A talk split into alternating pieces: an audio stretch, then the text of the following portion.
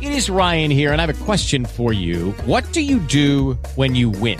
Like, are you a fist pumper? a woohooer, a hand clapper, a high fiver. I kind of like the high five, but if you want to hone in on those winning moves, check out Chumba Casino. At ChumbaCasino.com, choose from hundreds of social casino style games for your chance to redeem serious cash prizes. There are new game releases weekly, plus free daily bonuses. So don't wait. Start having the most fun ever at ChumbaCasino.com. No purchase necessary. VGW. Void were prohibited by law. See terms and conditions. 18 plus. Hello, it is Ryan, and we could all use an extra bright spot in our day, couldn't we? Just to make up for things like sitting in traffic, doing the dishes, counting your steps, you know, all the mundane stuff. That is why I'm such a big fan of Chumba Casino. Chumba Casino has all your favorite social casino style games that you can play for free anytime, anywhere with daily bonuses. That should brighten your day a little. Actually, a lot. So sign up now at chumbacasino.com. That's chumbacasino.com. No purchase necessary. VGW. Void were prohibited by law. See terms and conditions. 18 plus.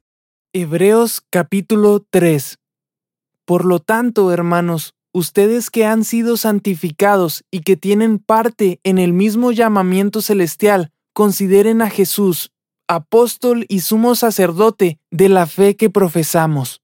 Él fue fiel al que lo nombró, como lo fue también Moisés en toda la casa de Dios. De hecho, Jesús ha sido estimado digno de mayor honor que Moisés, así como el constructor de una casa recibe mayor honor que la casa misma.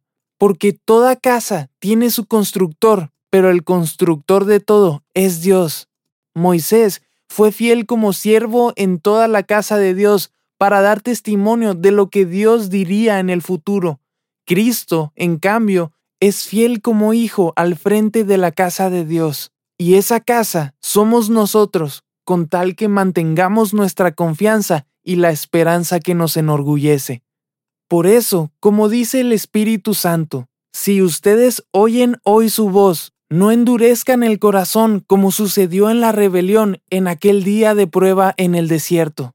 Allí sus antepasados me tentaron y me pusieron a prueba, a pesar de haber visto mis obras cuarenta años.